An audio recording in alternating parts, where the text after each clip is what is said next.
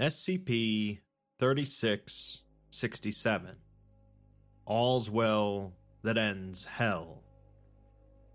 Well, it's my usual nature to give some sort of lengthy preamble to introduce the article to you, perhaps with some slight philosophical musings. I think for this one, the title is enough to get you interested, as the Foundation finds a portal to hell and does what they do best. Let's begin. SCP 3667 is an extra dimensional anomaly located in a sinkhole at the bottom of a diamond mine in the Republic of Sakha in Russia. Radar and other imaging techniques don't show anything unusual below the mine, but the sinkhole contains a Leibniz class spatial anomaly, meaning that it's created and sustained by a shared belief. The anomaly is 5 kilometers wide at its widest point and 6 kilometers at its highest point, consisting of a subterranean network of caves and passages. This network contains a variety of stone structures and complexes, usually crudely built, and a variety of mostly wooden machinery designed to imprison and or torture humans or humanoid figures. Also present are around 12,000 anomalous human beings, most of which are suffering from varying degrees of psychological stress, and 24 unique species of sapient and largely anomalous entities, all of which display hostility to humans, especially those of Russian descent. The sinkhole leading into 3667 was formed in 2010 during a routine drilling operation at the mine the resulting cave in killed at least one worker and injured several others. Some of the workers proceeded to explore the cave system, identifying some of the stone structures and possible human remains. But while attempting to contact their superiors, one of the hostile entities emerged from the sinkhole and immolated them. The winged creature then proceeded to attack the nearby town of Mirny, resulting in dozens of police calls which were picked up on by the Foundation. Fires spread across the town, and a number of buildings collapsed, slowing down the Foundation, and ground troops proved to be ineffective in subduing the entity. 17 MTF members were killed, either by immolation from the entity itself or from falling debris, before a Foundation helicopter managed to take it down. Afterwards, the entire town was amnesticized, with the extensive fire damage attributed to a gas leak at the nearby Polytechnic Institute. Surviving mine workers and executives at the company were led to believe that the mine had ceased production in 2004 and was off limits to the public. A surface to air missile system perimeter was established in anticipation for more entities emerging from underground, and the anomaly was classified as Keter class. So far, four more entities have emerged from the sinkhole, all of which were swiftly terminated. We're given some brief descriptions of some of the different species of entities located in the anomaly, starting with the species that initially attacked the town. This entity has the head of a dog, with large bat like wings, standing around 3 meters tall, or close to 10 feet. It's covered in short, coarse fur and continually exudes a flammable substance which it can ignite and use offensively. Captured entities of this species display rudimentary cognitive ability, forming complex social structures, and are able to recognize recurring patterns in abstract shapes. Another species is much shorter and described as toad like, with no respiratory or digestive systems instead possessing a large, spike filled cavity, which it apparently uses to transport captive humans between torture devices. A third species is an emaciated humanoid around 1.5 meters tall, with red brown skin and an oversized head. These display human level intelligence and speak modern Russian, offering subjects wealth and power in exchange for cherished personal objects. The entity doesn't possess any anomalous abilities, however, and once a bargain is struck, they will attempt to renegotiate for something readily available. Another species consists of 48 humanoids standing around 5 meters, or over 16 feet tall, with curved spines. They are covered in furs and wear oversized skulls of a variety of tundra animals, speaking Old Church Slavonic with a familiarity with modern Russian. They refer to themselves collectively as magistrates. Of course, we know what's next, as the Foundation sent in a brave MTF team to scout out the anomaly. The four man team enters the sinkhole, causing all radio contact to cut out for three seconds. When it's reestablished, the team is standing on the floor of a large cave, dimly lit from an unidentified source, with sounds of running water heard. Due to the frequency in which anomalies have possessed or replaced Foundation personnel during periods of interference like that, they each carry a device to measure any changes in baseline reality. They spend two minutes checking themselves, and everything is clear. So they look to see that the dimensional anomaly on this side looks to be an uneven hole in the air. They begin to move forward, stepping on what they initially thought were uneven rocks, but later proved to be bones, probably skull fragments. They continue moving towards the sound of running water, remarking on the terrible smell in the area. They eventually come across a wide stream, yellow gray in appearance, and along with the sound of running liquid are a number of voices whispering in Russian, too layered and indistinct to make out individual phrases. The river apparently smells like rotten eggs mixed with blood, mixed with vanilla, for whatever reason. One of the team throws a small stone into the river, which doesn't seem to have any effect so they take a sample of the liquid before crossing it. They note some unusual clumping patterns in the water and find some very uniform stones on the other side, broken off from a part of a nearby wall. They guess that the wall is a hundred or few hundred years old, as some of the bricks are disintegrating, and they ask Command if there's any primers on the chance that they encounter sentient life down here. Command tells them that they're not cleared for that, and for now they should just scout out the rest of the structure and then pull out. They enter into a ruin, passing through a hallway into a large circular room, with a rock at the top where a hole to let light in should be. On the floor of the room is an elaborate but badly damaged mosaic depicting a variety of anomalous creatures, including some resembling the winged one that attacked the town. The entities are reclining over a system of red and yellow rivers alongside some small humanoid figures. They then see four more hallways branching further into the structure, so they split up, each taking one of the hallways, which, to be honest, seems more like the actions of a bad Dungeons and Dragons party than a proper MTF.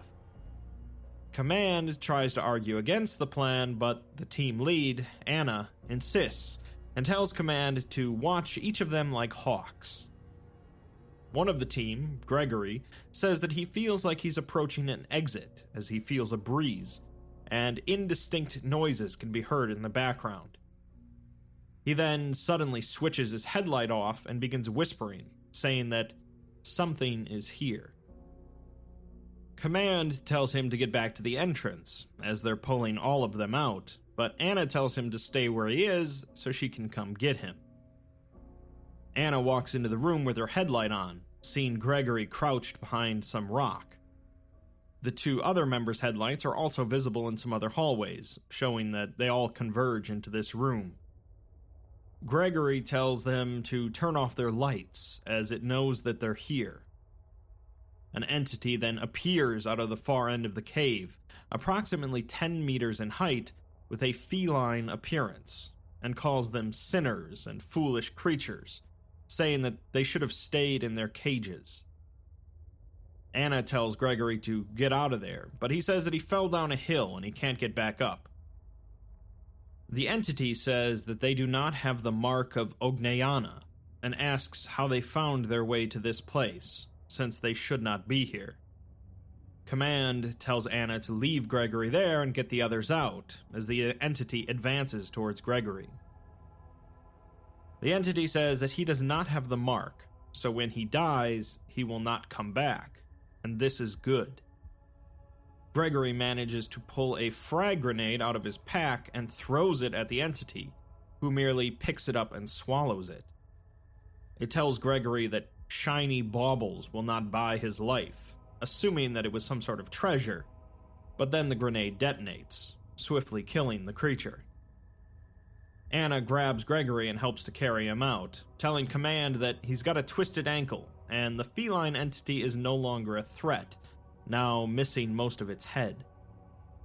The whole MTF manages to make it out, and portions of the feline entity are taken back for further study. The sample taken from the river shows that it features anomalous molecular structure and bonding sites, but it will actively bond to organic molecules to create a cubic lattice. Encouraged by the overall success of the first exploratory mission, the Foundation set up a base camp within the mine and sent in two more MTF teams to further map out the area and find out the source of the spatial anomaly. The teams are in good spirits going in, with one member remarking on them finding a whole lot of kitten kibble in there. Command says that they'll likely be in there for quite a while, so they hope that they brought their sleeping bags. They're authorized to terminate anything they find in there, and the Foundation isn't overly concerned about the level of danger from the entities here. The teams begin heading in a different direction than the first team, also remarking on the vanilla smell in the area. They're interrupted by a noise resembling a human scream emanating from deeper within the cave. They stay silent for a minute, but the noise doesn't repeat. They decide to try and track down whatever made that scream, and Command just tells them to stay sharp and go slow. They hear the scream again, from a greater distance away, noting that it could be a civilian that got dragged down here. They continue sweeping forward as the ceiling starts to drop, closing them in, and they come up to the edge of a large, shallow body of the same liquid from the river. Command says that they're still running tests, but it won't harm them to touch it. They pass through the liquid and come out the other side, where the ceiling rises again. Multiple noises can be heard here, including a repetitive scratching sound. Command doesn't want them getting lost, but they continue to poke around finding a pile of something on the floor that looks like wood chips. One of them starts opening fire on something, afterwards remarking that it was likely a rat. The rat was inside of a large, intricate, circular wooden structure with one side winched open, where rows of wooden spikes covered in a dark substance, presumed to be blood, are visible. The rat looked like it was adjusting parts before it ran away. They hear more noises resembling human whimpering coming from deeper within the cave, and one of the team leads advises a strategic retreat. They see more of the wooden structures of varying shapes and sizes across the cavern, all covered in large rats that are staring at the exploration team. They shoo the rats away and then see several forms within the wooden structures, noting that there are bodies in some of them probably civilians from town. They then see that one of them is still alive, and the exploration log ends. After some time, they ended up pulling out over 12,000 humanoid anomalies from the cave system and relocated them to a nearby site. Most of them were taken out of various torture devices, but some were being transported within the large toad like entities, some were found trying to flee the area, and some were being consumed by other entities. They all display anomalous, limited regeneration capabilities, in part due to the presence of the odd liquid from the cave system in their bloodstream. The Foundation has, of course, tried to put that liquid into others to try and replicate the regenerative abilities, but with no success, suggesting that it's just a catalyst for the humanoid's abilities. They are still killable, though, if you simply apply enough repetitive force to exceed their regeneration. most of the humanoids are perfect physical and genetic matches for former residents of Mirny within the last 50 years, while the others do not correspond with any known person, living or dead. All of them claim to have lived their whole lives within the anomaly, but the Foundation has found cadavers within the town that match some of the humanoids. Not everyone that lives in the town ends up with a copy in the anomaly, though, as analysis of town records and the copies indicate that several criteria must be met. The resident's family must have lived within the town limits for at least two generations, and the resident must have been suspected of committing a crime, but must not have been convicted of said crime, such as arson, pedophilia, lechery, avarice, homosexuality, or paganism. Finally, with some exceptions, the resident must have been affiliated with or maintained close ties to the Light of Five Heavens Russian Orthodox Church and its founder, Sergei Guslikov, a radical branch of the Orthodox Church that was excommunicated after Sergei's death. Over the following two years, 41 separate explorations were commenced into the anomaly, resulting in most of the interior being mapped out, and instances of every known species of entity being captured. On August 23, 2014, a 50 meter tall, or over 160 feet, pig like entity emerged from the sinkhole and attacked the nearby camp leading to three casualties and 20 severe injuries. The entity possessed regenerative abilities and what appeared to be an exoskeleton, so initial termination attempts were unsuccessful. The members of the camp retreated to the nearby SCP facility to wait for reinforcement, and upon return, found that the entity had destroyed most of the missile systems around the perimeter before moving to the area directly in front of the sinkhole. There, it was completely unresponsive to the Foundation's presence, allowing them to easily dispatch it with a round of drone strikes. The director of the nearby site and the Sakha Republic regional administrator argued to the O5 Council afterwards that the entities within the anomaly represented a continued danger to both Foundation personnel and the people of the town of Mirny. Therefore, they should make a coordinated effort to wipe out every hostile entity within the anomaly and attempt to secure the cooperation of any sentient instances where possible. This led to eight separate ethics committee hearings, as genocide isn't usually on the Foundation's itinerary. But the O5 Council finally approved the plan. A total of six MTF teams were sent into the pit of hell with violent intent. They are supplied with some armored fighting vehicles equipped with anti demonic kinetic and incendiary weapons, and a translator to allow for communication between the Russian MTF and the English speaking MTF, the Mole Rats.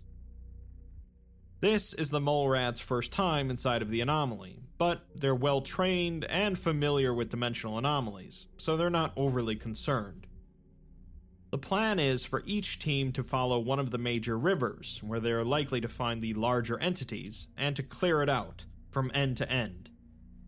Unfortunately, this plan wasn't discussed with the Russian MTF, with the mole rats explaining that this is the best strategy if you want to keep it clean and quick. The Russians argue that they all grew up around this mine. They were here when things started coming out of it, and they've been down here more than 40 times, so they can handle themselves. The mole rats argue that this is what they get called in for, so they'll just have to trust them. They initially find only some rats, which they suspect are just normal rats, until they finally find an entity that looks like a skinny child with a big drooping head drinking out of the stream. They proceed to terminate it with extreme prejudice, and a mole rat asks if that one was sapient. Someone else answers that it was, but just barely, and they wouldn't lose any sleep over it. Another member says that they've been down here where they couldn't walk around without sneezing all over a colony of entities, but now the place seems empty. The team lead of the Mole Rats asks how many of the big rivers they've explored down here, with the answer being around 80%. There's three of them that they haven't, which are currently being traversed by three of the MTF teams. One of the teams had just reached the end, where it drains into a sinkhole that seems to have a shallow bottom. Another team scouted ahead to find that the river ends by going into a very small crack. The third team, however, found that the river flowed into a large cave, with bricks in the walls, bones and garbage present on the ground, and a couple torture devices with no people in them. They can also hear noises come from further ahead, so all of the teams decide to converge on the cave. One of the team members at the cave remarks that the river looks different there, as it's bubbling, appears milkier white than before, and gives off a small amount of heat. When the others arrive, they try sticking a telescoping pole into the river, and when they pull it back out, the end is missing entirely. As one of the leaders is saying to stay away from the river, a large leech like creature drops from the ceiling of the cave and engulfs the upper torso of the mole rat's leader, who was standing closest to the river. Before anyone else can do anything, the leech flops into the river, dragging him with it. The leech appears to be immune to the river's effects, but his body and skeleton quickly melts into a thick white paste as they flow down the stream. The leech entity shakes itself free of the remaining skeleton and swims further down the river. The rest of the team proceed further into the cave, following one member that ran after the leech in anger. The surrounding environment begins to brighten as they move through until they stop on a rocky outcropping. Approximately a kilometer ahead of them is a large complex of stone structures, several stories tall, containing enormous lit metal braziers. The complex straddles the river, and the teams watch as a complicated wooden device releases several humanoid entities into the river, where they quickly dissolve. An elaborate system of wooden walkways crisscrosses the river, where a number of entities are perched.